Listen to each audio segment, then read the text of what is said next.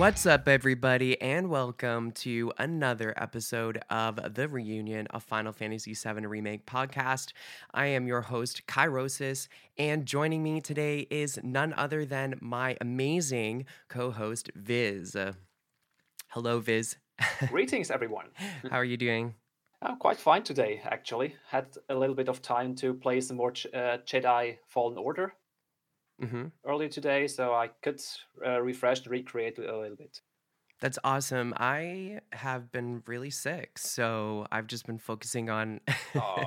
yeah, I've just been focusing on getting better, and um, thank you so much for being so flexible with you know your schedule. I know how busy you are doing your analysis videos fine. and um, all all of your work. You know that you're doing on your YouTube channel, then your live stream on your Twitch, and everything. So um, thank you so much for that. And uh, I haven't really been playing anything to be honest with you because I've been so busy with with work and shame. just yeah, like just yeah. repairing and kind of recouping because I always get sick normally when it when it gets um, when the when when it the weather changes.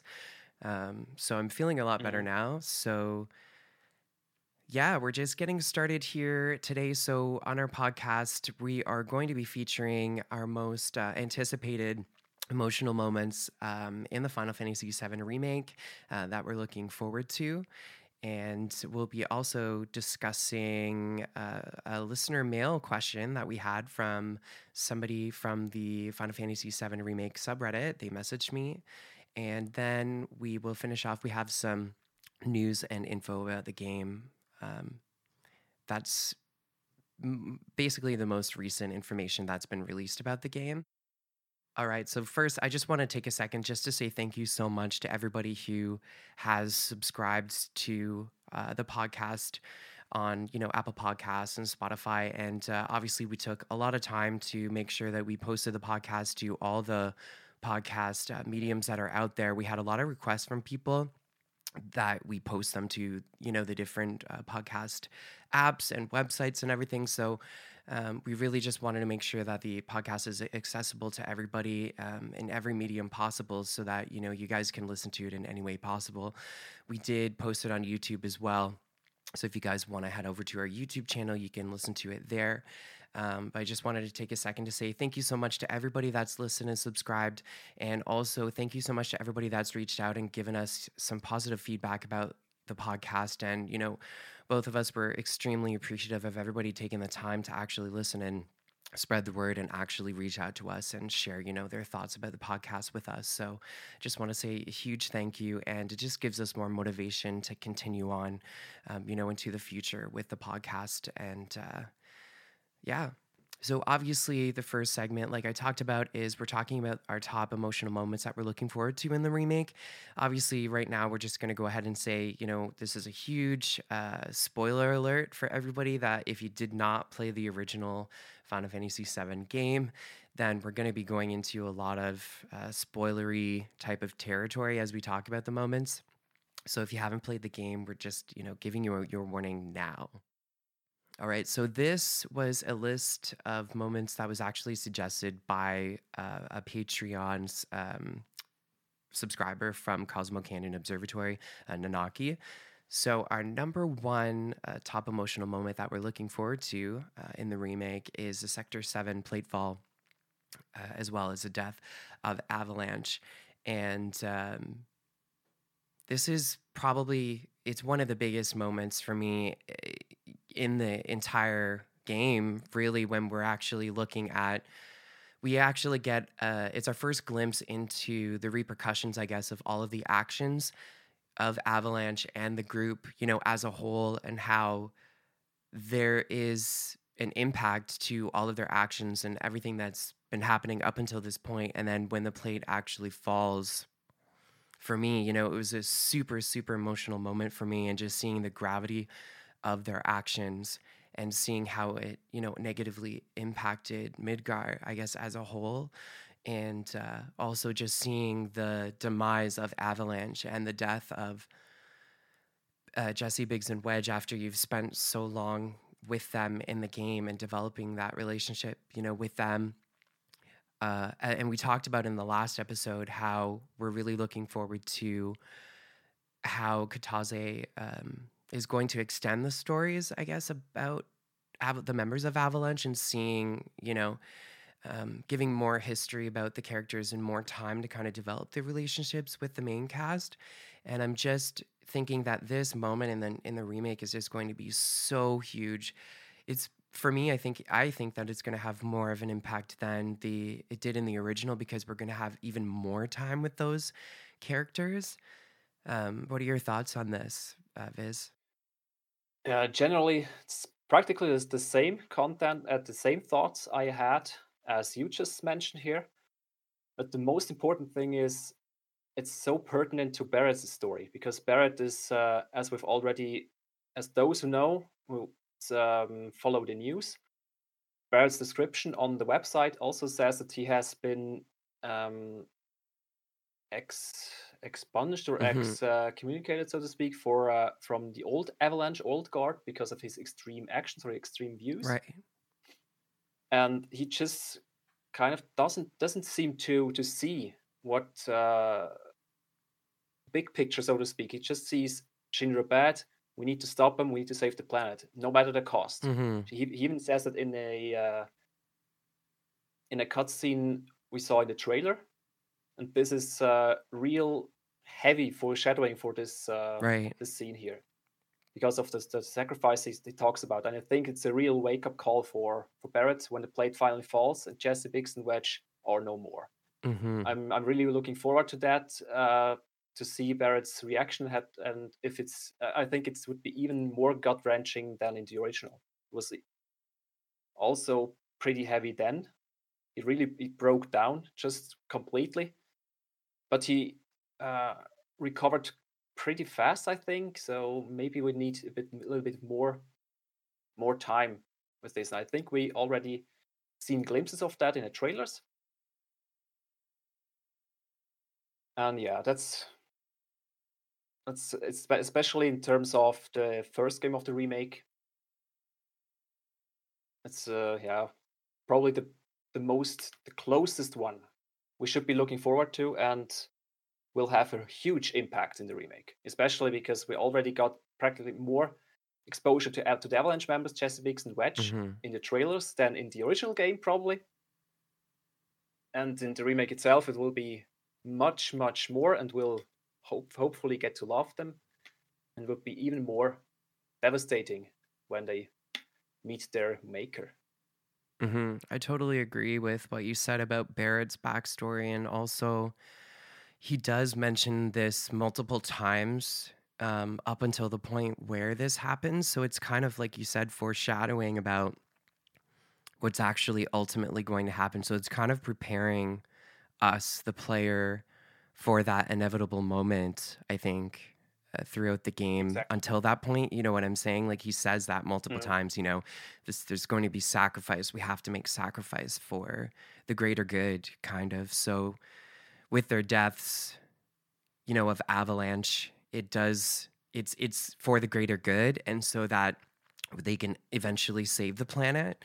So it, but it is very emotional in that moment. I remember playing it, and I just remember being kind of awestruck. Like I couldn't believe that this actually happened. You know what I'm saying? And the deaths too hit me really hard when I was younger, and I played through this game. So really looking forward to that moment, um, experiencing it again. And I'm sure that you know I'm going to be emotional, just like everybody else that's going to be playing the game. Mm-hmm. And on top of that, there's not just Jesse Biggs and Wedge, but also the, the thousands of people mm-hmm. on the mm-hmm. plate and below in the slums. Exactly. And exactly. the remake, they also told us that we'll get to see and experience the uh, the NPCs and the life in Midgar much more. Mm-hmm. And I I hope we'll get a bigger or a more strong a stronger connection to all those NPCs, those those uh, inhabitants of Midgar when Mm-hmm. Blade falls, even just the the faceless the faceless ones, so to speak, uh, or the those we don't really know much the story of. It will probably also be pretty hard hitting. Mm-hmm. Exactly. And that that was what I was thinking about as well. Um, you know, at the beginning when we talked about the plate falling and all the innocent people that Mhm. lose their lives um, at the same time. And I think, like I said, the group, it's like, you know, Barrett's been preparing them the whole time for what's going to happen. Um, but I don't think that they were actually seriously prepared for it. Did you get all. that? Yeah. I, I, I just felt like they weren't. And then at the end of the trailer, when we got the most recent trailer, and then it Mm. shows that moment, you can see the look on their faces. And it's kind of like they, it's real, like it actually happened. And it kind of hits home. Then you can see in Cloud's eyes. Um, I don't know about you, but I, that's how I felt when I saw um, that scene at the end of the trailer. And then you see Yeah, just like the, it's all destroyed, right? So moving on with number two. So number two is uh, Dyne's death, and I guess Dyne's suicide. Um, so Dyne being um, Barrett's best friend, uh, we are shown a scene where, um, you know, Corel is burned to the ground, and Dyne is holding on to dear for dear life um, on a cliff edge, and his arm gets shot and then he falls to his death. And the whole time, Barrett, you know, is thinking that Dyne is dead, so he's taking taking in Marlene and he's taking care of Marlene and he's raising her as his own. And then we do go back again, and we end up finding out that Dyne's actually alive and he survived.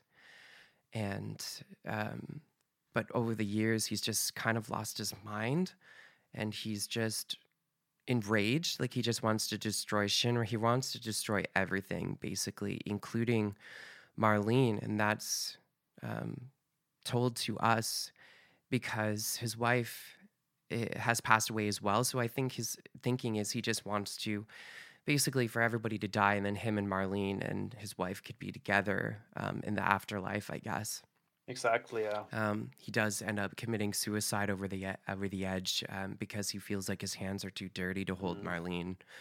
Um, this is also uh, another hard, hard scene or hard mhm, time for Barrett mhm, because it al- already starts when we go back to North Corel, his Right. old, old hometown. Everybody hates him mhm, because he was one of those inviting Shinra to build the reactor, and then uh, which resulted in the burning the village to the ground. exactly. Then we go to the gold saucer. People die. Someone with a with an arm gun gun on his arm, and yeah, first think it's Barrett, but it's not. It's not. Yeah. and then it all goes down down there in the prison and it's it's really hard for barrett all this time because all this, those old memories and what happened there come up again hmm then he has to fight his best friend from from back there because as you said he just lost his mind completely wants to destroy everything even more marlene and that's Right. barrett can't have that Well, the entire Love- time he's probably Dyne's probably thinking that Marlene is dead. yeah So, he does yeah he, You he know. was pretty awestruck that uh, marlene's still alive when Bar- barrett told him But that wasn't So- even enough to keep him around. Like he was just so Yeah. far gone after everything. exactly yeah and uh, it's very emotional moment for me. Uh, just seeing Barrett as well, who's kind of this. He's been this super strong and he's been solid throughout the story, um, and he's been Super the one serious mostly. yeah. exact like serious and just like the voice of reason and pushing the group forward and and then we kind of we see him fall to his knees and he's you don't see his face um, so we don't Nope. know if he's actually crying but i interpret it as he was so upset and he's Most crying and then he lets out a huge scream right because Mm. he's so upset and so frustrated i think as well with everything that has happened to everybody around him because of shinra and Mm. he's just so done with everything. So that's a huge Yeah. moment for me as well. I'm looking forward to seeing how they're going to portray that um, in the yeah, especially it's it's it's also pretty hard for Barrett because he wanted to save Dyne and bring him and Marlene back together, mm-hmm. no matter how dirty his hands are. Exactly. But Dyne just can't. Dyne just can't uh, deal with this, I, I think. So he just jumps off and does away with the life. But before he does that, he also gives uh, Barrett the pendant. I think it was Eleanor's, his wife mm-hmm. back then, I think. Marlene's um, mother, mm-hmm. which he gives to Barrett to then give to Marlene later on. And also, what's what's also hit pretty hard for me is that um, Barrett also says, well, what's he supposed to do? He has also very dirty hands. He also exactly touch Marlene, so, so to speak, just like like Dyne, but Dyne uh, just gave up, and Barrett has to move on. Mm-hmm. So, pretty, quite a strength that Barrett uh, put some display there. No matter how uh, how much crap that's going on, how much dirt he has on his hands, he must keep going for Marlene. That's really strong message. So so I think. Yeah. Mm-hmm, exactly. Okay, so moving on to number three. So it's it's Seto's reveal, and obviously we meet uh, Nanaki in the story, and Bugenhagen is kind of describing the backstory uh, once we reach Cosmo Canyon and we first see Red 13 in Hojo's lab. He's being held prisoner by Shinra. The entire time, Nanaki thinks that his father is a traitor and a coward for fleeing the canyon when it was being invaded during the war.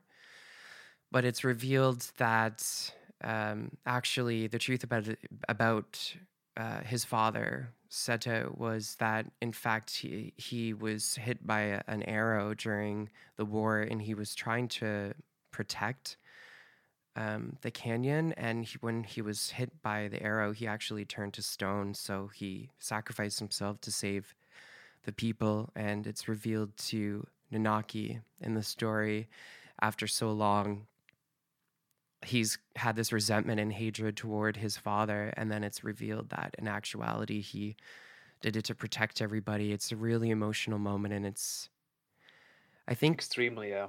for me i think it was uh, one of the most emotional for me i think. There's many but just kind of the, the impact there because you're going through the story and you're thinking that this is what's actually happened and you're like yeah because you kind of you kind of back Nanaki, you know, like you feel for him, you know, and then it's revealed that he actually didn't just leave him. It's really sad. Hatred was for nothing. So exactly the entire time, the entire time, exactly. And for me as a kid, and just knowing that, and just like we said before in the first episode, we talked a lot about how we both love this story because a lot of these story elements are like they're very hard to kind of digest, especially at the time when the game came out, and they're very um, hit home for a lot of people because we're all flawed, and so are the characters in the story. So I'm sure a lot of people exactly. can relate to this story, and just seeing this mm. for me, it was hugely emotional. And then it shows, you know, he, he sheds a tear, and the tear falls down at that moment, I was like done. Yeah, same. but during the game when I was playing it, it was really sad for me. first time I played, I don't think I'd felt that much, but every time I replay or every time I watch someone's playthrough, I tear up at that moment. Mm-hmm. It's even like like talking about it right now and uh, remembering everything. Mm-hmm. Same here. get watery eyes because it's it's so personal. Mm-hmm for so long he thought he was a traitor, mm-hmm. a coward, and then it turns out no, he was the one that protected Cosmo Canyon the, from the Gi tribe by by taking arrow after arrow after mm-hmm. arrow and fighting him back, and then just turned to stone and uh, protecting Cosmo Canyon until this day. So uh, even mm-hmm, exactly, like he's still there. And then yeah. the tear thing for me too was kind of mm. that it's the connection. But then there. I thought, is he still alive, but he's just frozen? Because I how could he shed so, a tear kind of. unless it was figuratively just like added in because it wanted to show the emotion of that moment? I don't know. I, for a split second, I thought that he was still alive, but they couldn't find a way to kind of dispel the stone so he's still there and he knows he's conscious Possible, about yeah. what's going on. I'm not saying that's what actually happened. Who knows? Like if that's real or not, but that's just for me, like as a person. Yeah. One interpretation interpretation could be that he uh, is semi-conscious, maybe sleeps Mhm. usually, but the the, the closeness of uh, Nanaki kind of woken up something in him, and wasn't I, I don't know. I think the, the tears are falling before Nanaki starts howling. I think that's yeah, Mhm. yeah. Maybe maybe it's just the the connection there Mhm. that maybe made just the, the, the remnants of his consciousness awake again Mhm. so that, that he could uh, shed a few tears showing nanaki hey i'm still here and i'm i love you my son Mhm. Exactly. And then he's like howling. That was Mhm. so sad. It is yeah oh it's happening again some someone's cutting onions nearby so, Yeah. um, moving on to number four, which is a huge one, and obviously it's it's the most evident one. It's Aerith's death, and you know, playing the game. Um, up until this point, you're fighting and you've been chasing down Aerith for so long, and then you finally find her. And Cloud, in that moment, has one of his episodes again where he's actually, you can tell like he's fighting within himself, and then the screen goes red, which was their way to portray that he was having this episode. Um, and then yeah. it shows him Sephiroth took over again Exactly, exactly. So he raises his sword like he's going to kill her. And she's praying, like she's on her knees. You know, so I'm I don't even know if she even knows that he's there. At i think she does when he walks in. I can't remember. Probably, but she's not looking at him. But he's Mm. got his sword up. And then finally he kind kind of t- gets a grip on himself and then puts his sword down. And she's at this point like you said, she knows that he's there, and uh, and then Sephiroth just leaps down from nowhere, like you have no idea that he's even there, and then stabs her in the back. And then the materia falls from her. It kind of looks like it falls from her hair. Yeah, I th- that's that's a debate I had with a couple of people because in the remake we don't see it in her uh, ribbon back in uh, back at her Oh. head, Okay. and in the original we also don't see it, but we do, do see something material like when she has her dress in the wall market se- sequence. Okay. Um, and I think myself and a few other people think that the materia is just um, kind of hidden underneath the ribbon itself. Okay. like between ribbon and and hair maybe and that's that's when uh, the ribbon loses loses up and the materia falls out I. I see. I should i should rewatch a few a few scenes if we see it in other cgi scenes i'm not sure but yeah it's most likely just wrapped within the ribbon itself to Mhm. not fall off Well, I just remember Yeah. you you couldn't even see it in the OG version of the game, right? Not it just really, kind of just mostly appears. Mm. I just remember being a little bit confused, but then I then I thought, well, I guess the materia was in her hair the whole time, or in like I I got that message like it was either there or in her the ribbon, right? Like the bow. Mm. And then I guess Cloud's reaction is that, you know, he's sad, he's confused, he's angry, and he's trying to interpret what just happened because everything happened so fast. And then Very, right at the end, you're launched into a boss battle, and there's no time to grieve. There's no moment where you can just kind of take a second and just, for you as the player, you're just launched into this boss battle, and through the boss battle, Aerith's theme is playing the entire boss battle. Mm. And this Aerith's theme just keeps playing. It, it, doesn't switch to Jenova, No. the Ge- Jenova theme. Exactly. That's also very, very, very strong. Until the battle's over, and then you see the party's reaction to what just happened because each of them come up to the platform where it happened, and then they each react to it differently. Like Barrett puts his arm on Cloud's shoulder and kind of pats him a little bit and then walks away and then certain character uh, reactions are very hard hitting I, I think it uh, if I remember correctly it's Tifa and Yuffie Mhm. that both kind of break down and Yuffie just runs she away does, crying yeah. Mm.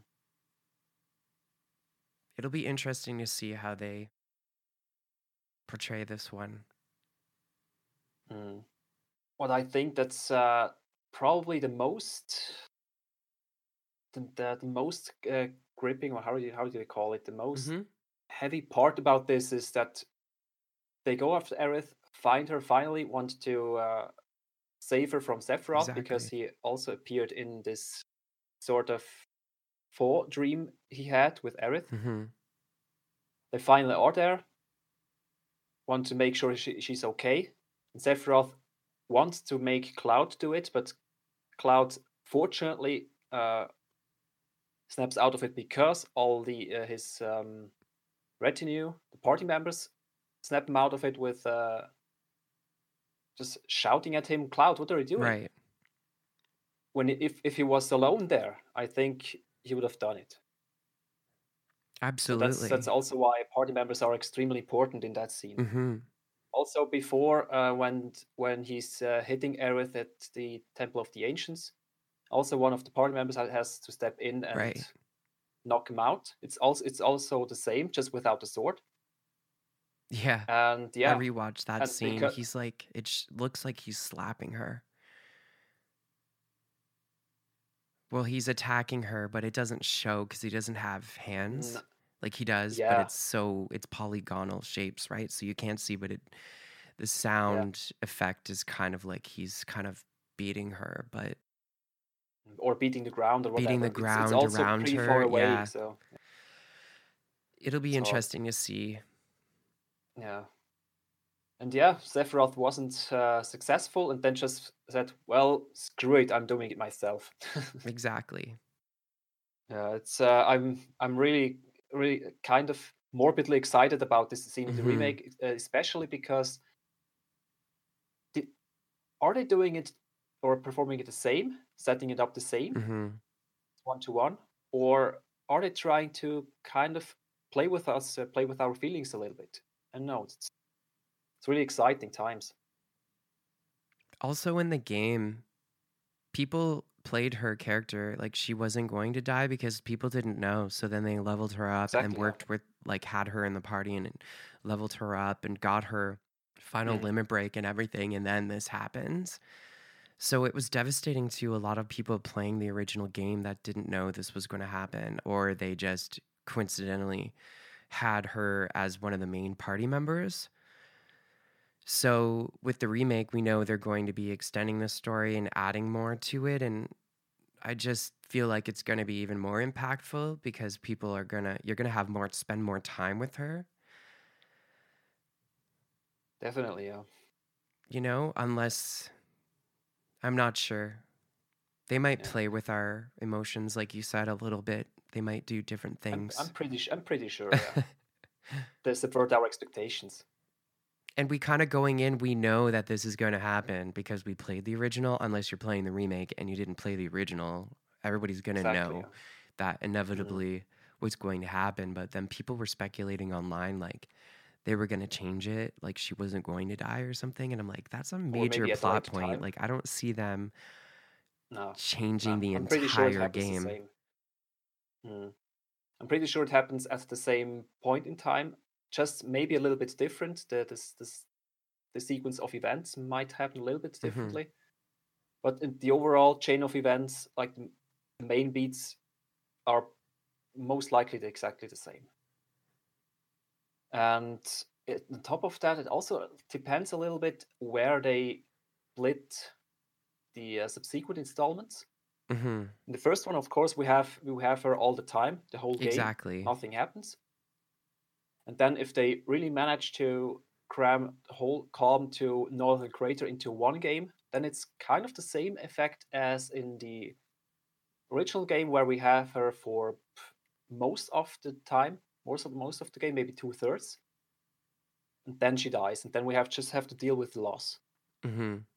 And if we, yeah, maybe they even opt for four parts. I'm not sure, but it could happen. And then the my prediction is they uh, cut it at Nibelheim, and from Nibelheim to where she dies, it's not that much of, of a stretch anymore. It's uh, much less content uh, in between, and then it's yeah, maybe maybe maybe even feels much different because it's in a new game. Of course, we had her two games before, Mm-hmm. but then it's it's hard to say how it will turn out and how it will feel. That's gonna be really difficult. I think we difficult. just have to wait and see. Yeah, Yeah. exactly. I think that's gonna be really difficult for them.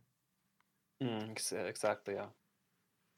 All right, so moving on, number five, we have Sephiroth's North Crater deception of Cloud's past and giv- giving the black materia. So, what are your thoughts on this? All right. This is uh, probably one of the bigger bigger reveals, Mm-hmm. but not. It's a strange reveal because it's a reveal and it's not at the same time. The most interesting thing I, I find about this the, this scene is that Sephiroth reveals the truth that Cloud wasn't actually the soldier first class Mhm. back then when the Nibelheim accident happens. It is the truth, but it's suggested to the player that Sephiroth is just playing with them, saying that all of the, those things just to s- screw with Cloud's mind, make him break down, and to make him uh, give him the black materia again.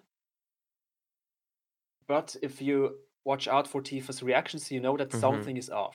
She knows, of course, that Zack was there, that Cloud wasn't there before. But she, she uh, keeps assuring him, "Hey, Cloud, don't- don't listen. It's it's going to be okay." So it's uh, kind of a hidden reveal because the the player isn't supposed to believe Sephiroth back uh, at the time. And yeah, it's it's still pretty hard hitting because we really start to doubt ourselves. We, we start to doubt Cloud. We start to doubt Cloud's identity. And Exactly. Sephiroth also that's the that's also the lie that he builds on top of the truth. The Cloud is a Sephiroth clone. That he isn't his own person. This is of course a lie. So it's a mixture. It's completely screwing with uh, with Cloud. And later, it's then very easy to get Cloud to submit and give him just give him the black materia because it's he has so much doubts and he doesn't really know what he uh, what he is a- he- he is anymore and he also says i think something like his hatred for for for sephiroth and he, he uh, rem- rem- remembering about the the the bad deeds he, he did and the horrible horrible uh, things he did in nibelheim that it's everything that drove him to this point He just kept going after sephiroth and he kind of sealed his own fate with his hatred towards sephiroth and yeah it's it's one we It's a huge cloud one. loses himself and also we lose cloud We do. We don't we don't really know what's going to happen. Where is he? Is he coming back? Is uh, is he still alive? What happens? And it's it's quite hard. And i also predict that that's when they will end either part two or part three of this Okay. whole uh, remake remake epic. Yeah. and it's going to be a real cliffhanger real real heavy ending Yeah, like you said um, about Cloud, it's revealed, you know, that he's an unreliable narrator because he, exactly yeah. he- what we're being told as an audience is not actually what happens. And then it's revealed gradually throughout the story, like you said. And then you're seeing the truth about his past. But Sephiroth is toying with him, kind of trying to break him down Very. Um, over time, just kind of destroy his mind, Mhm. I guess. just chip away chip away chip away Mhm, until that nothing exactly. And this yeah. is one of the moments where it's kind of like he he does succeed. Sephiroth succeeds, you Mhm. know, in that Exactly, moment yeah. because he's gives him the black materia because he's so broken. as a person. And I just remember yes. playing through this as a kid. I, I was really confused about what was yeah, going on in the story because I was assuming that everything that was being told to me up until that point was the truth. And then they were mm-hmm. kind of giving you these backstory elements that were, at the time, it was really complex and it was hard for me to follow. And then after mm-hmm. I finished Same. the game, I did a lot of research like later as I when I was older online to mm-hmm. kind of really understand exactly what happened. And I'm sure it didn't help with the translation issues and That's true, yeah. everything. all the, that's this clone talk and stuff, yeah. Exactly, exactly. Because we're thinking it's clones, but we don't really know. Um, yeah. Yeah, it's not clones, it's I think they're just experiments. Experiments, at the end of the exactly, day. exactly. Infused with uh, yes. Jenova cells to test the reunion theory for, yeah. for Hojo. Exactly. And it's not so much a clone as more like a. Uh, mm, it's hard hard to say. It's kind of a clone, but not a clone from from the ground up. It's kind of just trying to turn those people into Sephiroth Mm, whatever you call it. I don't know. yeah. Something that's yeah. It's just. I think all those people are just play things for Hojo to test things out, just uh, because he's curious about whatever scientific stuff. well, he became obsessed. Yeah. Especially, I think, yeah. with the experiments and just kind of like Frankenstein story. You know what I mm-hmm. mean? Just kind of, yeah. True, experimenting yeah. with humans and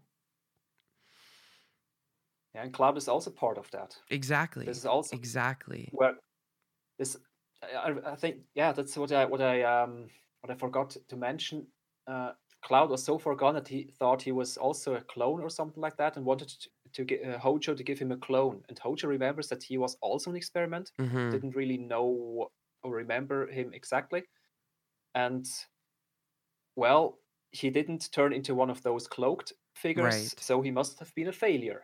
Though you don't even, uh, he, I think he said you don't even earn a number, you're a failure. And that's another contributing factor that pushes Cloud over the edge. Mm-hmm. He's not even good enough to be a number. yeah, it's it's very hard. And also, he, he doesn't hear the other party members anymore. He's just completely shut off. Yeah. It must be extremely hard for Tifa as well. I think she also breaks down a little there. Mm-hmm. That scene, yeah, Northern Crater. And that also ex- uh, leads quite smoothly into our next point. It's when the the actual real reveal happens. Mm-hmm. In the, that's in Mideel, when uh, Lifestream erupts and Cloud and Tifa fall into it. Yeah. And then Tifa explores the Cloud subconscious and helps him to piece together everything and in the end it's, it turns out that cloud actually wasn't there. He was lying about being soldier first class. It was Zack or we didn't know at the time it was Zack mm-hmm. especially. We only see it, uh, a dude with black hair. But it was some, someone else and cloud was there. After all this time he was there. He didn't actually lie. He practically know, knew everything that was happening there just from the wrong point of view. So he was there all the time. He was uh, he was the, the soldier, not soldier, the uh, the uh, infantryman mm-hmm. that uh, got sick in this in the car, motion sickness. He was there to keep Tifa out of the, the reactor.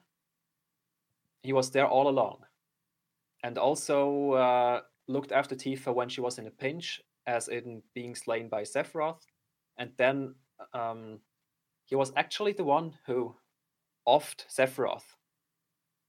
Mm-hmm. Stabbed him, surprised him, got stabbed in return, but was uh, strong enough or did somehow uh, conjure up a limit, limit break to then throw Sephiroth over the edge into the Lifestream. So it's uh, it's a really really strong reveal in my opinion because there's all this build up. There's the, the wrong or the unreliable narrator we learned that he was lying and we thought he wasn't there he is just a clone he's nobody and then we learned he actually was there. He isn't a clone. He is somebody. He is his own person. But it's it's just a switched switched perspective. Yeah. And we also learned that uh, now now that's that's even another another scene that's uh, also our seventh point, if I may just uh, absolutely uh, go a little bit yeah a little bit ahead with this. All, all those 3.5, 6, and 7 tie in together. Uh, unfortunately, it's a um, optional scene, and it happens after Cloud regained his uh, real self back. You can go back to the Nibelheim mansion in the basement and check out the uh, the tubes there, the test tubes. Mm-hmm. And then an optional scene occurs where we actually learn what happened. We learn that second Cloud uh, were captured by Shinra and put in there to experiment on for I think around four years was it? For uh, something odd years. And then they managed to escape. And Zack put him put Cloud into his in, into his uh, soldier first class uniform that he's wearing during the game. They they fled. They uh, hitchhiked on a pickup truck back to Midgar Zack wanted to become a mercenary or at least that's what he, he thinks of becoming a mercenary to just get by, get some gil and stuff, and doing what he does best, fighting things.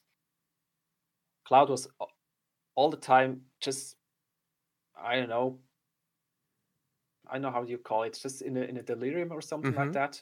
He had Mako poisoning, wasn't yes.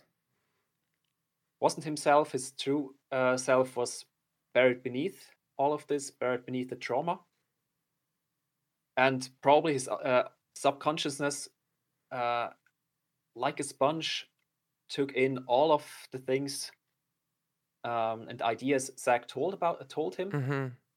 Becoming mercenary, being a soldier first class, and something that Cloud wanted to be all along. He wanted to, exactly. to be like Sephiroth, wanted to be a soldier first class. Mm-hmm. And then later, when uh, Shinra cat, uh, catch up to them, they kind of so, uh, well, this is a bit, little bit uh, crossover with uh, the compilation, but I don't really want to touch on that too much. Mm-hmm.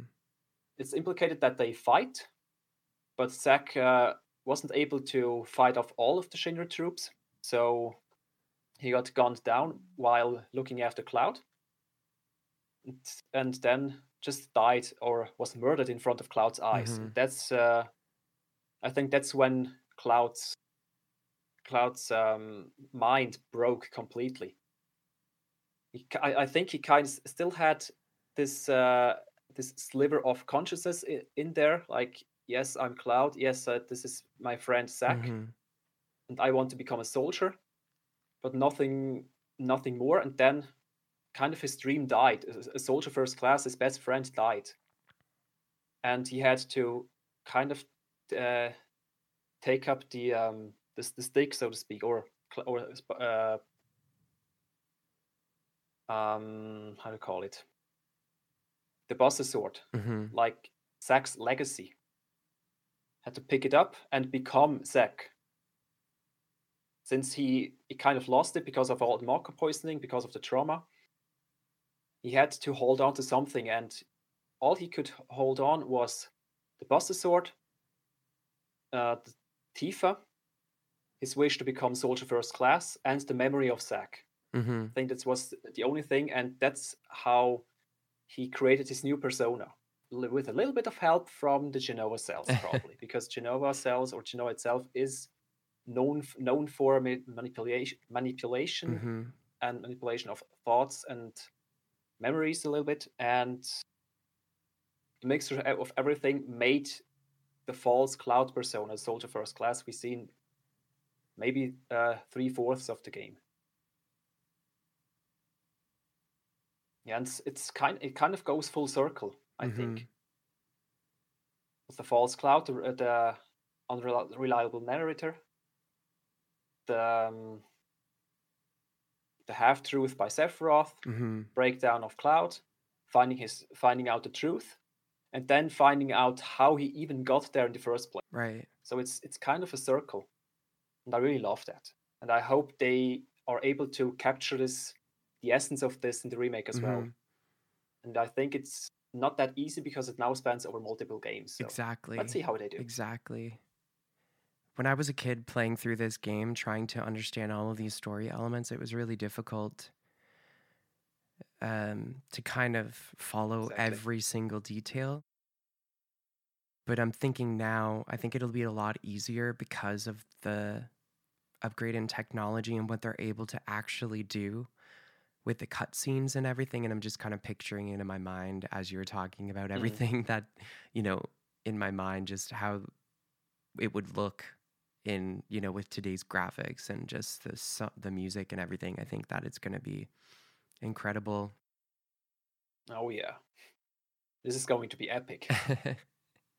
and for me, you know, you're talking about Cloud.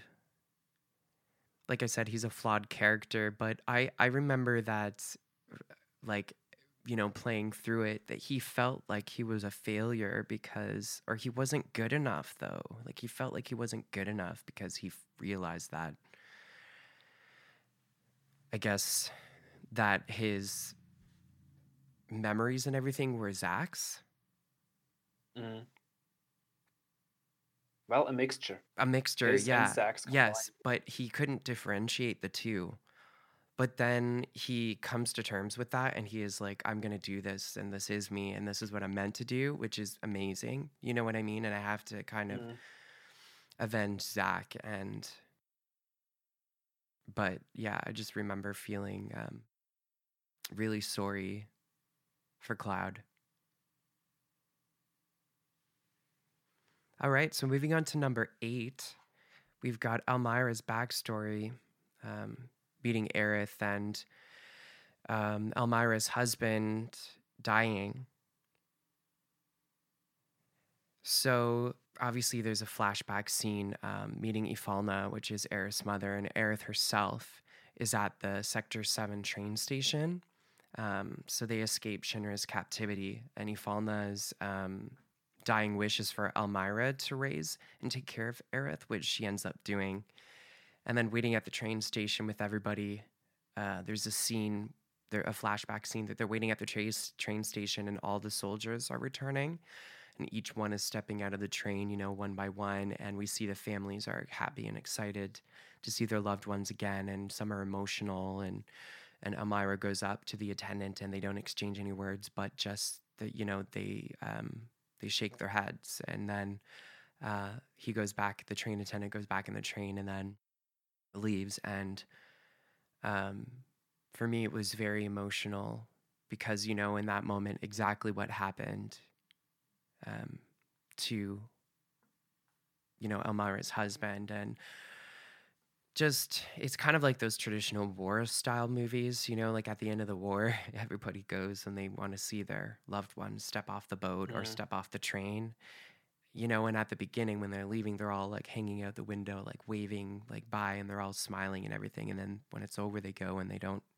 step off the train it's just really um, a really emotional moment and then we get later Aerith tells Elmyra about her deceased um, husband that she heard him speaking to her. And Elmyra doesn't believe her. But shortly after, Elmyra receives a letter confirming uh, Aerith's prediction. So, yeah. The Sector 7 train station, it's it seems to be filled with a lot of trage- tragedy, sorry, for Elmyra. So, what are your thoughts on that? All right. Well, this is also quite a, a tough one, and also one we will see in the next game that's coming out in March. Um, what I just thought about it, uh, I think the war they're talking about is the war against Wutai, and they Mhm. already um, made comments, and especially President Shinra, that Wutai will be much more involved, and I think they will very much elaborate on this this backstory here of uh, Elmyra and Aerith and Ifalna.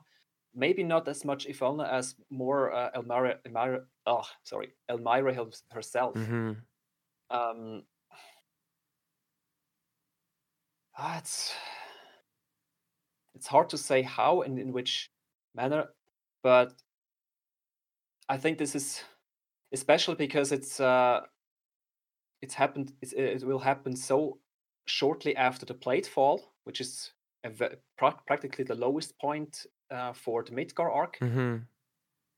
Also follows another quite somber and uh, low point here for uh, Aerith's uh, backstory and also Barrett, because I think they they they talk about this before.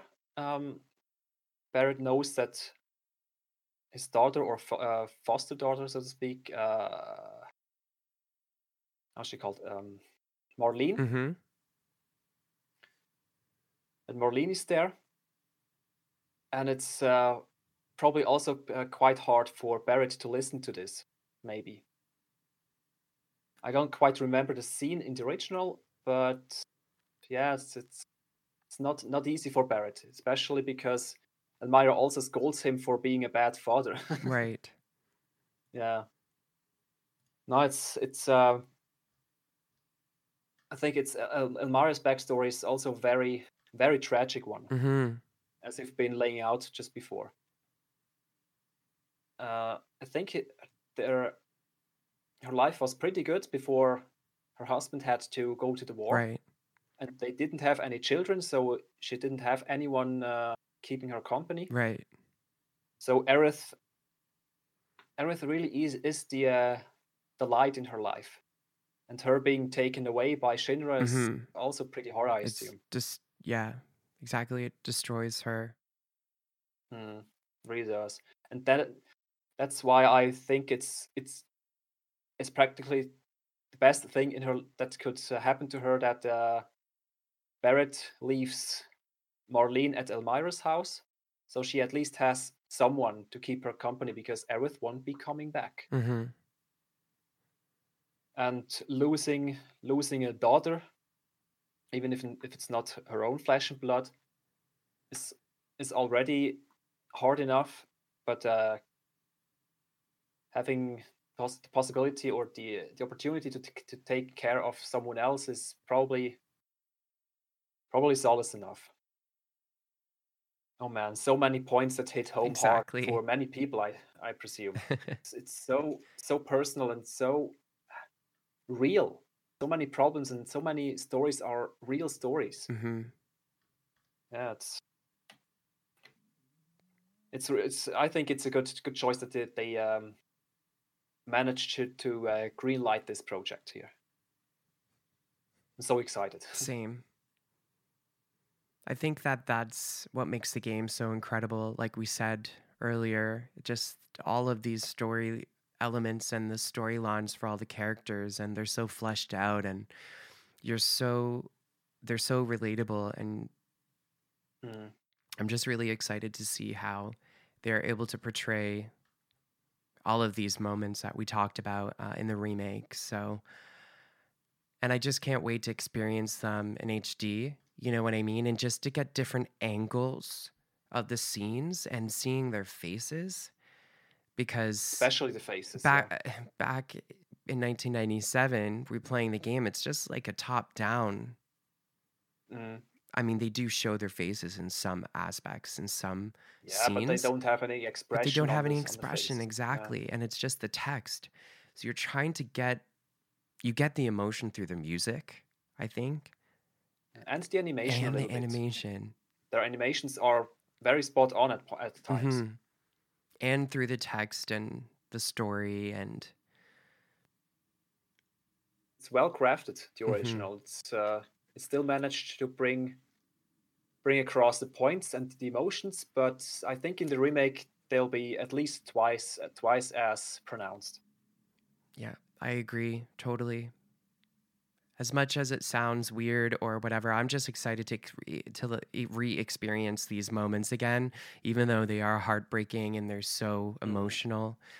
Um, yeah same all right, guys. So we're going to take a quick break, and when we come back, we'll be chatting about Final Fantasy VII remake news and info, and we'll be doing a little bit of speculating. Um, about a question that we had one of our listeners wrote into us. So, all that and more after this.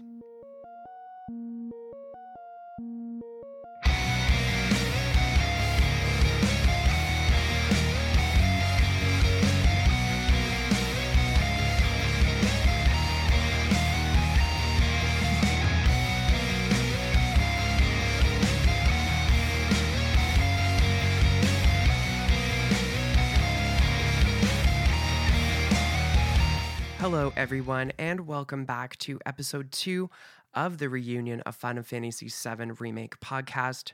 I am your host, Kyrosis, and I have my co host Vyzz here again with me today.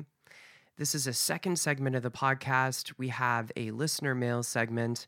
One of the uh, subreddit users from the Final Fantasy VII Remake page uh, sent me a, an email question um, and the question is people have been speculating about what the open world aspect will be like Final Fantasy VII Remake Part 2 and forward. And I would like to hear your thoughts on that. It's super early to kind of predict something, but some speculations and wishful thinking on that topic would be great to hear. Also, they say, how scary would it be to ride the submarine underwater in later parts of the remake series? So that question's from Robin Yuffie from the Final Fantasy VII Remake subreddit. All right, should I start or do you want to? it's totally up to you. I know that you've been doing a lot of analysis videos based on the trailers and you talked a lot about this. So obviously, you have a lot of information to give for this. So you can go ahead. All right. So about the open world, um, I think I already did some speculation in my very first game talk episode, of which there also there only is one. Unfortunately, I need to really get on with that. anyway, um, I think it was quite early when they were talking the the episodic or multi-part aspect of the remake that each mm-hmm. one of them will be its own unique experience, and this got me thinking um, my prediction is Midgar, then the travel to Northern Crater, and then uh, the whole uh, averting meteor part. So, with that right. in mind, the first one is Midgar. That's uh, a city which probably marries uh, linearity with hub areas. I'm, I presume. I don't think it's uh, mm-hmm. something like GTA open world, but we're probably able to roam around in the uh, in the sectors as we please, but it will probably also be quite a linear experience. Then we go outside uh, outside into the world to Kalm, to Chocobo Farm, Junon, what have you. Mm-hmm. And in the original game, yes, we do have the world map and we can roam around, but if you break it down to a technical level, it's still extremely linear. Like you can just go forward and backward. There are mm-hmm. practically no side paths. Maybe Gongaga is optional, but this is just right on the path. Just can you choose to go in or not? It's not really exploration needed. It maybe opens up a little bit with the tiny Bronco, but also it's yes. very much uh, constricted with where you can go. You can only uh, tread light waters or uh, shallow waters. So you can, you're still very much uh, restricted. And there's not much optional thing you can go to except for Wutai and parts of Mideel, but this this is only to fight monsters and level up. That's mm-hmm. nothing else, I think. Uh, and going back to previous locations, so it's in essence it's still very linear. So my thinking is that we'll get maybe a uh, Final Fantasy twelve approach, the zoned approach, where there are okay. big zones, and you might also go to optional zones and can travel back or backtrack through other other zones and maybe fast travel. Right. And but of course it's PlayStation 4 and not PlayStation 2, so those zones will most likely be much bigger. Mm-hmm. Not sure how they will implement the tiny Bronco and the buggy. If they're still there, I certainly hope so. Same. I think the buggies maybe just like the regalia in uh, the regalia right. type D in mm-hmm. Final Fantasy 15, where it can just drive everywhere. Yeah, it's a mo- monster truck alike tr- through all the zones, maybe. Uh, Tiny Bronco, this could be uh, maybe maybe they could implement so a sort of um, zoomed out world map kind of thing where you can ride or uh, swim around like in the original but when you mm-hmm. uh, when you board or land on on land or uh, how do you call that? When you just go on land, then um, it's it can zoom into the nearest zone and you can just roam around again. Not exactly as open as the original overworld, but still close enough. And then when we come to the third part, my predicted third part, which is after the Junon execution or at the Junon execution, the first th- first thing we get is the Highwind. In Highwind, we can go anywhere. So this is most likely just open world. Not exactly as the original, but probably um, most likely a, a, mixture between overworld and the zoned maps. Um, I hope I can get the image across. So just imagine an overworld like in Final Fantasy VII, the original, where the Highwind can just travel around wherever. But when you land, you ju- you don't land on this map, this zoomed out map, but it zooms in, or maybe a short transition, and you're in the nearest zone that it's where you landed. You could you also couldn't land anywhere in the original. Probably the same here, most likely. And then maybe it's just in, in this zone, you see the Highwind in the back, but you can't actually go there. And if you go there, it just uh, zooms in or it uh, transitions you into the Highwind, maybe. And yeah, that's that's around my my prediction. You can go anywhere you want, and it's uh, transitions to to the nearest zone, and it's then the same as in the previous part, part 2 mm-hmm. But you still have the freedom to go anywhere you want with the Highwind. Okay. That's kind of how I picture it. And the last thing, the underwater, um, yeah, that's hard to hard to judge. Maybe, maybe we uh, we are actually sitting in the cockpit and see see the underwater from there and just have to navigate slowly in the dark. And this will be very creepy when suddenly you see in, in the far back something blurry, green, blurry, floating around. And if you get too close, it just charges at you, gets bigger and bigger and bigger, and then the battle starts. But I think it's going to be quite creepy. Yeah. I think that's that's about it from my side. Do you have anything to add or other versions, other thoughts?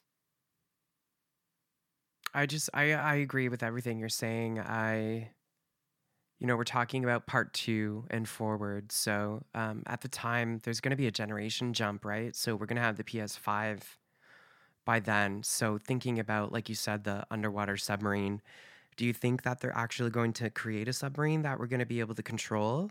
I'm pretty sure, yeah. I think they're going to be able to do that. Yes. You know?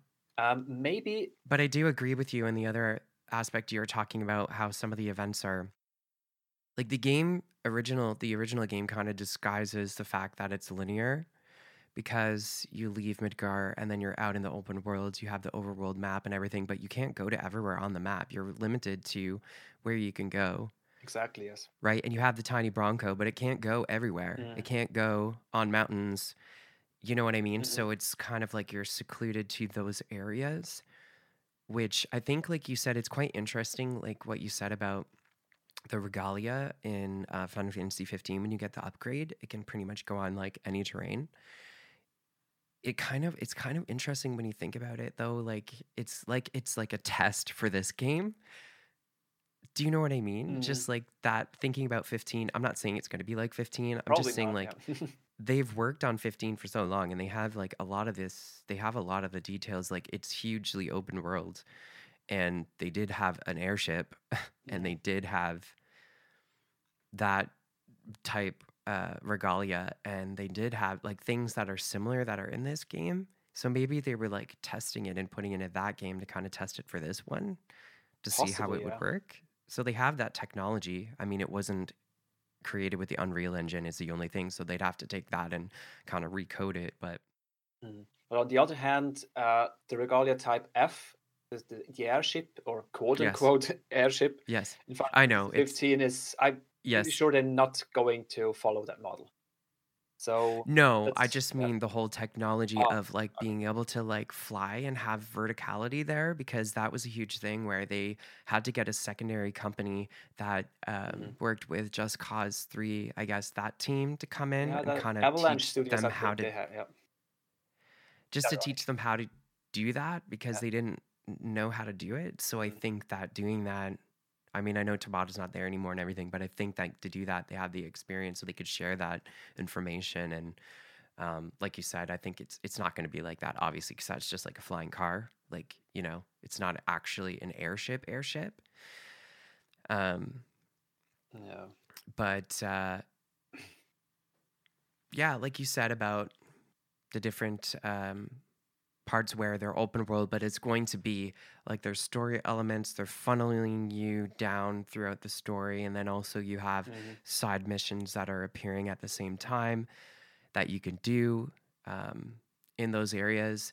And then you can go away, you can come back, you can explore, but I don't think it's going to be like Red Dead Redemption 2 style Probably not. no. crazy open world map. I, I just don't see it being like that. Me neither.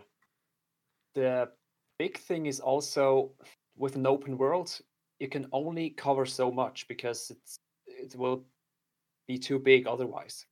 And Exactly. the more um, the more open world you have, like without transitions, the smaller the world feels. Thing is hmm that, that that's also a discussion point that has been that has been covered over and over on social media and on forums. hmm Um, the thing is, the zoned approach or the uh, also the, the the the individual backgrounds of the original game and Final Fantasy eight nine, they feel much bigger because you only see slices of it, and you can you only have to imagine all the rest around it. And if you actually see it can Mhm. traverse everything, then it's it's more of a parallel to the real world world, and it feels like you're just in in a valley of sorts, nothing more. hmm So I think this a, a zoned approach with the art transition between areas needs to happen, or else it wouldn't feel like a whole world, like a whole planet. Yeah. Espe- well, only when you're walking around. When you're in the in, in the airship in the Highwind, then of course it can zoom into another map when uh, where you see the whole the whole planet. That works. But when you're walking around, I think you need to have zones in order to to actually make it feel like a planet. And you don't have to go everywhere. That's that's not the point. The point is to go through a story and to explore the areas around that story and maybe some optional parts. It doesn't really do anything when you can uh, run through every every field and into every dungeon over any mountain. It's just a lot of nothing, and it doesn't really add any substance to the game, especially Exactly. especially Final Fantasy VII, where it's extremely story driven and character driven. Exactly. That's my opinion. Do you think it's just going to be like there's no loading screens Mhm. when you go to the different zones? Or do you think it's just going to be like in the original when you're in the airship, you can control the airship Mhm. throughout anywhere in the map and then you just fly there Mhm. and then land. Like do you think it's going to be like that or do you think it's going to be like more like Final Fantasy X where you have your airship but like it shows the characters, you can control the characters that are inside of the airship but you choose your destination and then it just flies you there? I hope not. I really want to fly. and that's kind of like they're hiding the loading screen behind that, you know, because you choose your destination, but you can't actually control the airship.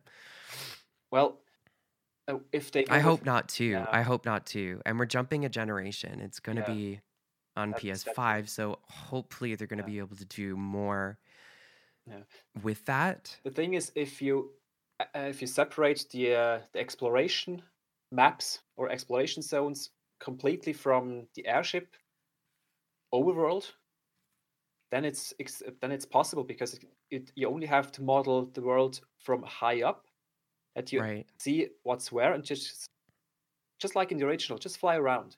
You see every everything, see everything everywhere, can go everywhere.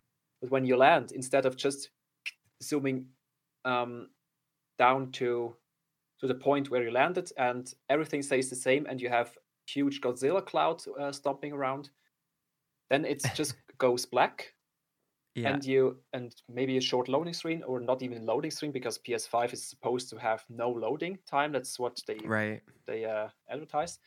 Um, it goes black, fades in again, and you're just in in this zone that's supposed to be underneath where you landed. hmm So then, as I said before, they need to map out um, only those areas where we can actually land. Where we can't Mm-hmm. land, they, they don't have to do anything. Where we can land, they need to sort of map out a zone. And if if we still keep the zones and there are transitions between zones as in fade out fade in and we see oh now we've traveled maybe another few miles i think then uh, it should should hold up with the illusion of it being a whole world without actually having to render a whole Right. Yeah, I like what you suggested. I think that it's going to be similar to that, to be honest. i hope so yeah Um, yeah, yeah that's that's about it what i can say about it anything else would be just repetition of course, yeah.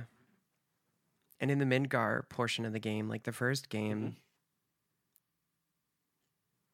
Like how do you think that they're going to go? Like they're just going to go by train, maybe, to the different zones, like the different reactors. Hard to say. of course, we go to two reactors. The first one, first mission, and the second mission, Yes. where they get separated.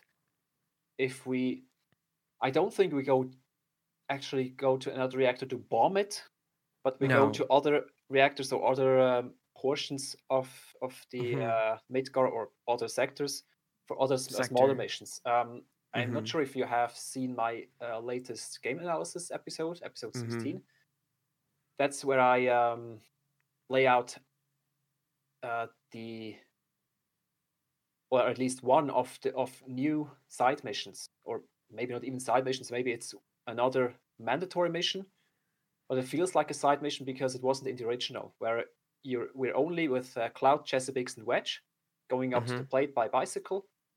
Do something in some machinery facility, maybe steal material, plants, whatever hmm where we also see uh, Ifrit being used and it's against the sweeper. And then they parachute back down. So that's at least one one mission that's uh, additional Mhm. where we probably see other parts of Midgar. And I hope there are a few more of them before we go to the sector five, uh, sector five reactor. But maybe not too much because probably shouldn't drag out the story too much. Only if it's actually pertinent to character building, Right. getting to know the backstory of uh, Jessie, Biggs and Wedge, maybe some more Avalanche, more uh, seeing the life of the people in the slums. I think all those side quests or even mandatory quests that uh, encapsulate those new stories are welcome. And I really hope they include a few of them. So you don't think we'll be able to drive the Hardy Daytona around Yeah, probably not until to like the different sectors? Um, not the Hardy Daytona, but other bike. I also assume Okay. we have the first bikes we see there, but probably either upgrade them or maybe get new bikes, which are Okay. faster, uh, more nimble, or whatever. For automations, That would be missions, maybe you can even uh, there's even a, a repeatable mini game to go up to plate and down again to get more prizes Mm-hmm. in completing it with within a time limit or uh, dispatching of all all the enemies or reaching a certain amount of points or something like that. I'd li- really love that, like a, a Mhm. consistent mini game that we can play and play over and over, That sounds which awesome. is also integrated into the main story, but only maybe twice or three times, and the rest is optional. Mhm. That would be pretty, pretty neat. And finishing off with the Hardy Daytona would be then a real treat at the end. Right, exactly. And then having unlocking the Hardy Daytona for game uh, mini game po- post game stuff, like using Yeah. the Daytona to finish the the extremely hard missions would be pretty nice, I think. I just I'm really excited. I can't wait to play it. You're talking about all of these extra things. I just hope that, you know, I hope they're right, listening and they add those things in. yeah. I have been right in the Um, past, so maybe. Fingers crossed. Yep. All right, guys. So we're moving on to our next segment. So we're talking about news, any info that was released about the game. So the official Final Fantasy VII Remake Twitter account uh, posted a few videos recently featuring Kitase, and he was being interviewed, uh, first of all, about the extra depth that was added to the story. And he explained that one example is uh, President Shinra is claiming that the heroes are allies of Wutai. Um, so he, you know, was explaining a little bit more about that, and he said that after the original uh, Final Fantasy VII, um, we created the compilation project and containing several uh, continuations. And in Crisis Core Final Fantasy VII, we depicted the war with Wutai. Uh, so we worked in some of the lore from the compilation in order to make the backstory for Avalanche more realistic. And then he says, finally, this is one of the examples of how we added extra depth to the remake. So I just wanted to get your thoughts about this. So, reading some things, kind of the subreddit kind of blew up with this. And they were just using, you know, this as kind of validation for their expectations or their thoughts that um, more of the compilation were going to be in it. So, like, Genesis was going to make a reappearance and these characters from uh, the compilation. So, what do you think? Uh, so, my opinion is that many people are jumping the gun with this, some, sometimes in jest and sometimes seriously. And Yeah. I think they don't really have to worry too much. As it seems so far, they try to work in lore established or um, extended in the compilation, like the uh, war with Wutai, with which was pretty much just glo- glossed over in the original. Um, and maybe some other parts. Maybe we we get to see or visit Modeoheim or Banora in some capacity, hmm like to, maybe just all, uh, as optional side side things. But I don't Right. think we will uh, see or hear much about the additional characters, Right. like all the, the Genesis being at, at the reactor where Sephiroth Mhm. lost his mind. I don't think this it will be there because Genesis isn't supposed to be around during the Right. uh, original game, during the original timeline, so to speak. Um, so him just appearing there out of nowhere and then dis- dis- disappearing again for no reason, then just I don't know. It I, I can't see it happening.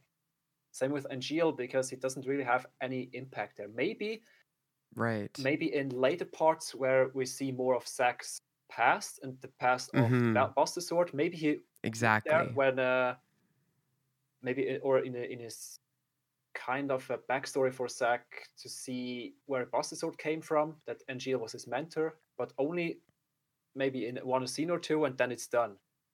He doesn't have to be Mhm. a super involved character or anything.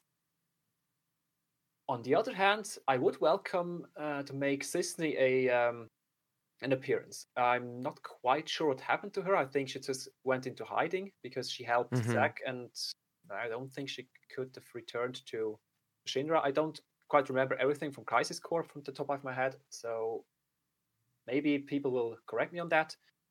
hmm It would be cool to maybe have her as a cameo somewhere. Yeah, that would be cool. Yeah. Doesn't need to be anything more because she also hasn't any involvement in the main story. So Exactly. That's the thing. So much from the compilation doesn't have much. It could be cool if we were like a side mission is to kind of like we're hearing about her Yes, and then we have to go and find her and she's like the weapons upgrade person or something. I don't know. maybe. uh, I don't know. Just just something. Do you know what I like- Yeah, exactly. Just some some side side person that isn't uh, important to the story, but there nonetheless and brings some something positive, something additive to the the game. Not Mhm. necessarily story, I- more like the game. I agree with what you're saying and I Yeah. think that they're just taking portions from the compilation that will serve this to extend this story. I don't think that they're like going to change this story No. to fit in other elements that don't have anything to do with Most likely not. Yeah. this story that they're trying to tell retell i guess I already touched on this uh, when we, we were talking about Elmyra, Aerith's foster mom. Um, mm-hmm. I'm pretty sure they will elaborate on Wutai there as well. Mm-hmm. So Wutai will probably a major plot point also, maybe not directly, but uh, indirectly, because of course we're not going to Wutai yet. But it's, No, I'm, I'm pretty sure it's it will establish Wutai as this uh, enemy force, and when we Mhm. finally go there and or even meet Yuffie, who is from uh, Wutai, I'm pretty sure it will be very much exciting there. because Mhm. we've been fed with the information that Wutai is bad, the enemy of Shinra. On the other hand, Shinra is bad, so Wutai is probably on our, our, our side, and this dynamic will most likely be very interesting. Mm-hmm. All right, so moving on to the next um, post on the Twitter account. So there was also a video where Kitase was pressed for a precise explanation about how summons are used in the game. So he stated that equipping summon materials and fighting bosses or strong enemies, uh, if certain conditions are met, what will happen is the material will resonate and then the summon gauge will become available so you can summon. For me, I already like I already knew this. Mhm. Um, I knew that it was going to be fighting bosses or quote unquote like strong enemies. Um, it does make sense that they made it this way. Yeah, I think so too. Um, I've read from people who don't really like that because they like to just spam summons whenever they feel like it. Whenever they But- want, yeah. I think they don't really um, think think uh, in terms of how a game is constructed and how balance is constructed, how s- one Mhm. balances the game, because like as the um, the summons are established now, there are kind of like party members for a certain amount of time, and we can Mhm. even direct them commands by using ATB. Exactly. So, for example, Ifrit has two A- uh, ATB attacks, which, for example, Cloud can use one ATB charge to is, uh, issue a command to Ifrit for either, I think it's, I, for, I forget, uh, Crimson Fire and Hell, whatever, just to, uh, two attacks. And Yeah. right now, as as as it stands, summons are way, way more involved. You can direct commands. They have a finishing attack once the timer runs out, and using that on normal enemies, enemies would be extremely overpowered. Would be just mawing through hordes of of enemies, and I don't think Mhm. it's going to do to bring anything additional or anything more to the table. And also, usually the summons are quite big I was just gonna say the some same parts thing. are quite narrow. Not not everything is open like a boss area, so it's Exactly. also wouldn't be feasible at all for them to be there. Well, in the original version, though, you would like get in a um in a battle, but then it would re like you go into the battle arena. Do you know what I'm saying? Like it, you get a black screen, and then it would load into the battle, and then there's nothing around you. It's just an open thing. This isn't happening. Like the No, the fighting true, is yeah. happening in real time. So Exactly. Yeah. like you said, like how are they going to be able to summon Ifrit with just normal enemies in a narrow Mm, like alleyway? Like they're not going. You you're not going to be able to do that. Or on catwalks. So- for that, matter. Exactly. So it Mhm. does make sense, and I think like working up, you know, gaining that um, gauge hmm is going to help because it's going to make it feel more of a payoff because you've worked Exactly, yeah. to get this and then you use them and then they're super powerful and i love the fact that you can actually um, give them commands and choose their commands for them you know i think that's that's awesome because they feel like they're another party member hmm That's true. Yeah. much like it was in 10 right because 10 it was similar to that like they It was. Yeah.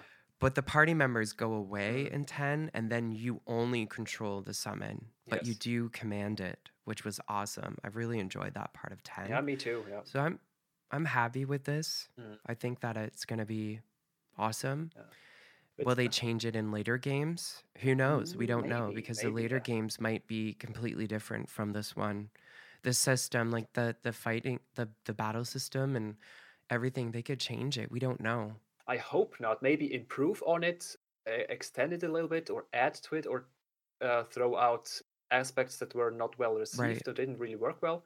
But I think Mhm. the core will stay the same over all games because Mhm. It would feel weird when they just change the basis, the, the fundamentals of, of the systems. yeah I really hope they they keep it. Um, And they're improving the other abilities as well of the characters, like in, mhm, in your party too, to make them feel stronger, and the limit breaks too. So mhm. it's kind of like those are so epic that you know you don't need to summon Knights of the Round like ten times. not really. Yeah. It was you also know? also different than the original. In the original, that's the summons were just glorified uh, magic uh, spells, so Yeah. to speak. You just summon them and they attack. Done. Not And then it's over. yeah, it's over. Yeah. And it's not like that here. And I'm really glad that they didn't um, implement it, uh, them the same way Like just a cutscene. yeah, they have much more significance now. And when they can only be summoned in uh, on in let's say harder battles, mini bosses, Yeah. bosses, or maybe uh, battles with uh, a bunch of enemies, not just three or four, but maybe twenty Shinra soldiers or something like that. Just Mhm. significant battles.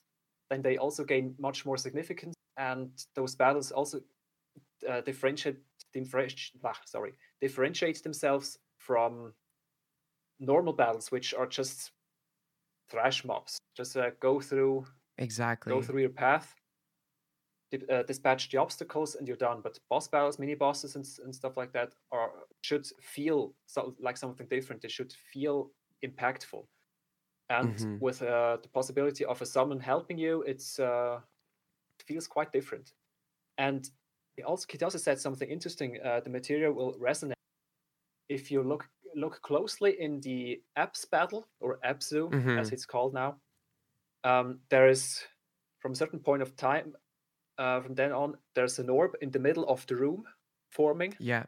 and you also see that uh, I think Cloud's attacks increase the summon bar, and when it's full, you can hmm summon, and then uh, Ifrit emerges from this uh, this orb in the middle, like this portal that has had to be Yeah. charged up, so to speak, and then emerges then emerges.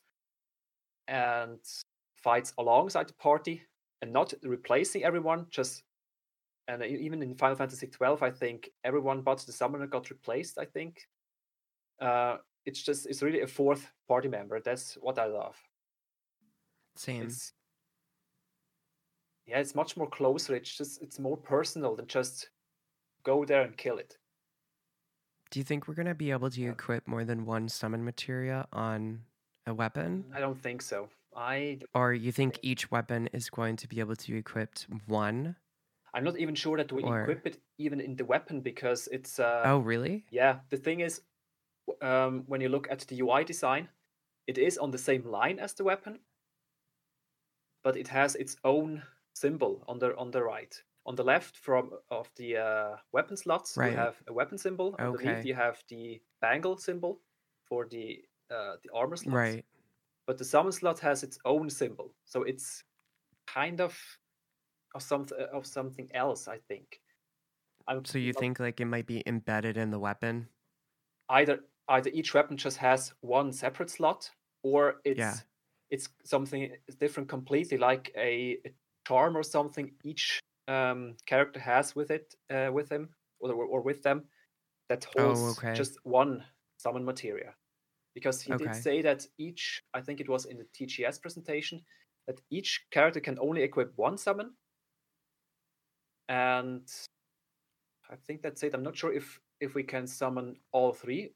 Let's say Cloud has Ifrit, Aerith has Ramuh, and Tifa has Shiva. That's Mhm. all three of them can summon all of all of three of them at the same time. I don't think so. Yeah, sure I think it'll be one at a one- one time, at like time, you yeah. said. Yeah. But I think that you can summon Ifrit and then you can change to the next character. And once Ifrit is gone, you have to yeah. work up the next Yeah, summon you have to work up to but you the gauge can again. summon the next one. Yes, that's also what, what I think.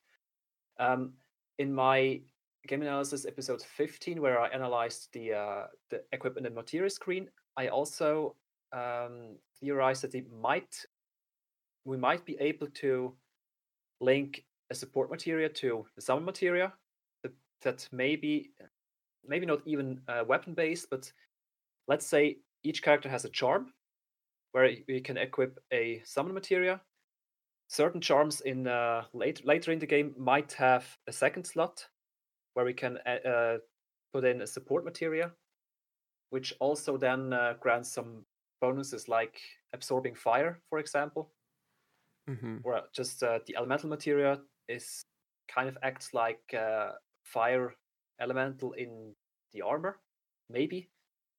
It's it's quite hard to say because uh, it's just one screenshot which which can change over time. Even maybe this is also just a, a temporary position of the summon materia. Maybe they change it again. It's yeah, it's it's hard to predict. But I'm sure it's not just an, another weapon slot because the Buster Sword, which he also has equipped in this equipment and materia screenshot, has two linked slots. And the Buster Sword we see has only two linked slots. It, doesn't show any other slot on the weapon. So that's why I think Right. the summon materia cannot be equipped into the weapon itself. It's Oh, something okay. different. One, one, th- yeah, it could be that they absorb it into their bodies like Kadaj in Advent Children, but I Oh. don't think so. It's probably just, uh, yeah. Too I guess we'll find theory. out soon. We'll find out soon. That's true. Maybe they even talk about it in the next showing in this December. Maybe you don't know. Yeah. All right, so the next video that was posted, it featured Kitase talking about Tifa's basic move set. So somebody transcribed the translation and it said Tifa is a monk or martial artist type character. So her controls are very easy to understand. She can do normal and strong attacks with the square and triangle buttons like in a fighting game. And on top of that, using her Omni Strike ability will upgrade the triangle button strong attacks to the more powerful ability called Rise and Fall. Using it again will upgrade it further to the even better Unbridled Strength ability. So she keeps enhancing her strong attack basically over time, Mhm. and that makes Tifa more like an action or fighting game character. And I think that we saw this before in the Abzu boss fight video that was Yep, released at TGS. did. They didn't go into detail about it. I don't think they actually talked about it, Mm, but you could see. I, No, but I Yeah. remember that I watched it, but then I can't remember. I watched a video or I read something online. Anyway, you could see that her fists are changing colors. they do. so yeah.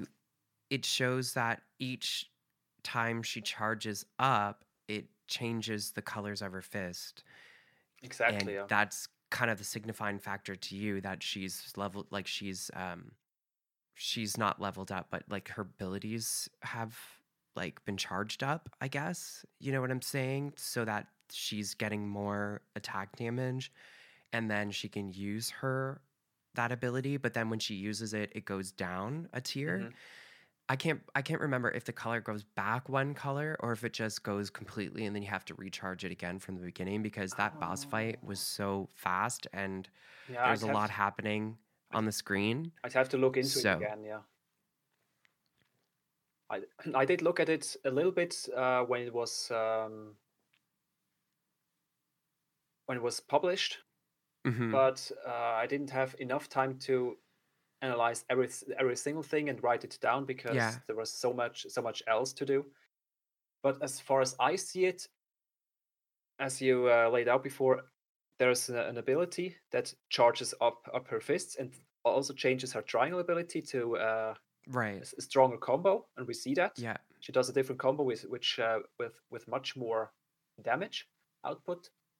And then using it again turns her fists from yellow to red, the second tier, Right. which then allows her to do even more damage and in a different combo. I think uh, after finishing the combo, it goes down a tier, Right. or maybe even after a certain time. I'd have to check again, but I think there's a, there's Yeah. a bar on the triangle button Oh. that goes down slowly. But I, I'd have Oh, to check would again. It's, sense. it's something I really need to to do uh, soon because I plan to make a, do a live analysis of character combat. Means all Okay. four, and I need to to go deep into Tifa's um, Tifa's fighting style in that stream. So this is something I will do, be doing during the course of the next week, going going deep into their uh, fighting styles to be able Mhm. to convey this then on the live stream next Sunday, uh, Saturday. Yeah, I like how this is sounding for Tifa as a character. I think that it really suits her Mhm. play So. I, I, I really, really, really like. especially because it really seems that each character has its distinct fighting style. Cloud exactly. is Cloud is the cl- close quarter uh, um, fighter with his sword mm-hmm. and has longer reach because some uh, horizontal slices can hit multiple enemies if they're close enough. Right. And he's also also has a quite high damage output. Barret has a less damage output, but can hit enemies from afar and is therefore safe, or even the only one who can hit the enemies.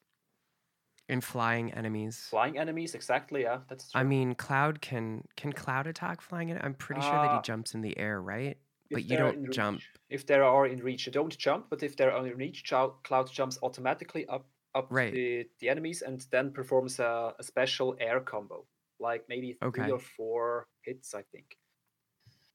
Yeah, but if there are even more uh, above, like the uh, the Sentry race, which um, sit on a pedestal or something like that, yeah, then only uh, Barret is able to reach those and they won't come come down anytime soon because they're stationary. So Barret is the only one being able to hit them. Of course, you could use magic, but that costs MP. So we have to balance, yeah. and MP is much more scarce than in the original. Yeah. So we'd have to. And you're trying to level up, like you're trying to gain up your limit break bar as well, because you want that to be yes, like your exactly. strong attack, you know, and especially too when they have they can be staggered, mm-hmm. kind of like in 13. Yep. So it's like you're attacking using magic that they're weak to to kind of fill up the stagger bar, and then you're using your regular Going attacks. And then when there's yeah, and then when they you, they get mm. staggered, then for me, like I would re, like re, um, unleash all of their limit breaks on it. Yeah, limit breaks, uh, uh magic and that strong they're attacks. weak against, mm-hmm. and maybe even try to summon if it's a boss battle, summon yeah. uh, summon Ifrit Shiva, whatever, wait mm-hmm. until they're mm-hmm. staggered, and then unleash the uh, the finishing attack. And a summon too that it's mm-hmm. like that has an element that it's weak yep. to. You know, I love this. I love the strategy that's mm. that's coming out that I'm exactly, kind of picturing yeah. in my head. You know, that's coming from this. Even more strategic. And Aerith as well. Um, her as just an exclusively ranged character. Mm-hmm. I think that's what she's going to be. Yes, because it looks like she's attacking with light orbs, mm-hmm. like magic kind of that are coming out of her staff. She's not just like physically attacking with her staff. Might be even interesting uh, to see if she attacks with magic, as in using her magic uh, parameters or ma- right. magic stats for damage right. instead of uh, physical. Hmm. Um, it might be still physical. Stats.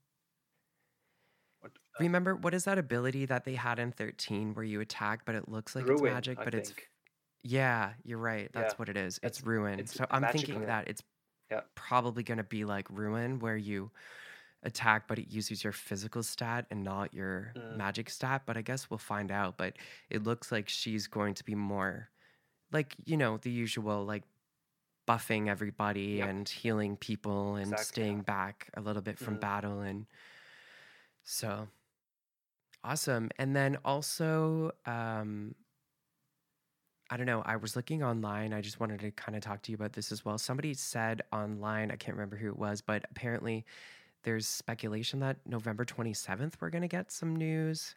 I don't know why specifically that date. Maybe. I don't know if you heard anything about this. I should have pulled this up, but um, I think it was the 28th when the Famitsu interview or Famitsu article will go live, and then there's something on the 27th. Right. Was, uh, was wasn't it that this this collaboration with this uh, this fan store, this any anima anim I don't remember called some collaboration with uh with, with the merchandise um oh, chain. Oh, okay. I think some something like that is is going on. I just knew about the Famitsu issue that was coming out yeah. that was featuring the remake.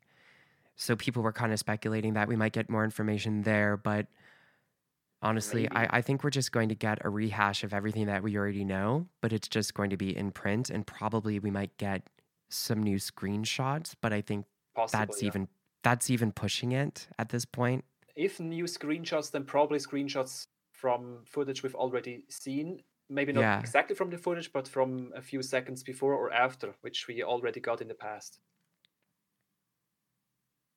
Like with Tifa's uh, leaning on the bar and and looking into the camera. This is this was not in the trailers, but this is the same scene or Right. similar scene. Yeah, I think something like that will happen. A few new screenshots, but not really revealing something. Because as I said in the last episode of this podcast, Right. that they possibly could reveal something new, new trailer, new information at the Game Awards this year. Yeah. Maybe Jump Festa, but the two Japanese uh, conventions in a row, I hmm don't think so. Yeah. I don't remember any other convention going on in December. PSX is still not happening, so yeah. Yeah. We did. We talked about this in the last Yes. episode about when we might spec. We were speculating about when we might get more information about the game, and we both kind of came to the conclusion Mhm. that it's going in a like a three month cycle. Mhm, So that would bring us to December before we get anything. But a lot of people are excited to hopefully get a Nanaki reveal, and then some people yeah. were talking about how they're kind of disappointed and they think like we're he's not going to be in this game. So we're still holding out hope, obviously, um, that he's going to be in the game. He is, um, most I think- certainly is because he's part of the story there. But yeah, exactly. yeah. But- Exactly. And I think like he's going to be revealed, but uh, they're really waiting for that perfect moment to kind of reveal that. Mhm, mhm, So probably. And also, I kind of, I'm kind of afraid that he won't be an actual playable character and want to level up because he's he's revealed so late in the story, and I don't think they should add so many more chunks of story after we Mm, get to get to know him or get or get him into the part because after we get him, there's only the, the escape, nothing else. right. So that's probably why he most likely will be a, an NPC, maybe a guest character in in a few battles, a few boss battles. Not controllable, but still in the game because he has to, unless they change everything. But I I certainly doubt doubt it. They could, of course, include this uh, cut um, sequence of ev- events or cut concept with uh, how they're called Cobalt 14 and Indigo 15, two more clones from Nanaki um, Mhm. in blue and in purple, Yeah. which we'll also see then later in the game as well. But I'm not sure if they will include that because because the the, the arc will be will not be resolved or it, it won't go Exactly. anywhere in this game and starting an Maybe arc in part two. yeah maybe maybe but starting something here in part one which doesn't go anywhere it's uh, it's uh, hard to get right mm-hmm. yeah. I think we'll find out soon. Mhm. I can't wait for this game. I'm so excited. me too It's not that much longer, and people keep posting um, countdowns for the game. So 100 Really days looking- including today that's awesome. Mhm. All right, guys. So that concludes our second episode of The Reunion, a Final Fantasy VII Remake podcast. I'm your host, Kyrosis. I just wanted to say a huge thank you to Vyzz for joining us today again on the podcast and, you know, uh, fitting us into your super busy schedule with all your analysis videos and your Mhm. Twitch streams and everything. You're doing amazing. So just want to say keep up the good work with that. thank you i will All right, guys. So if you guys have any ideas um, for our next ep- episode topics or you have any questions for us, please feel free to go ahead and write them into the podcast. And you can reach us at the reunion podcast at gmail.com. Also, we do have a Twitter account. We're just gradually getting everything set up again. So our Twitter handle is at reunion underscore podcast. And obviously, we do have a Discord channel as well, uh, the Reunion Podcast. And uh, you can check us out on YouTube, which it's also called the Reunion uh, Podcast. And we'll be uploading the episode there uh, going forward so you can listen to it there. And obviously, you can find us anywhere you listen to your podcasts. So we are on Apple Podcast app, uh, Google Play Store, Spotify, Stitcher, TuneIn, uh, Player.fm, Castbox. We are literally everywhere. so uh, just um, look us up in your search of your uh, most used podcast app, and you'll be able to find us there. So, just want to say thank you so much, guys, for joining us today, and uh, hope you guys have a great two weeks. All right. Bye. Mm, stay safe and take care. Bye, guys.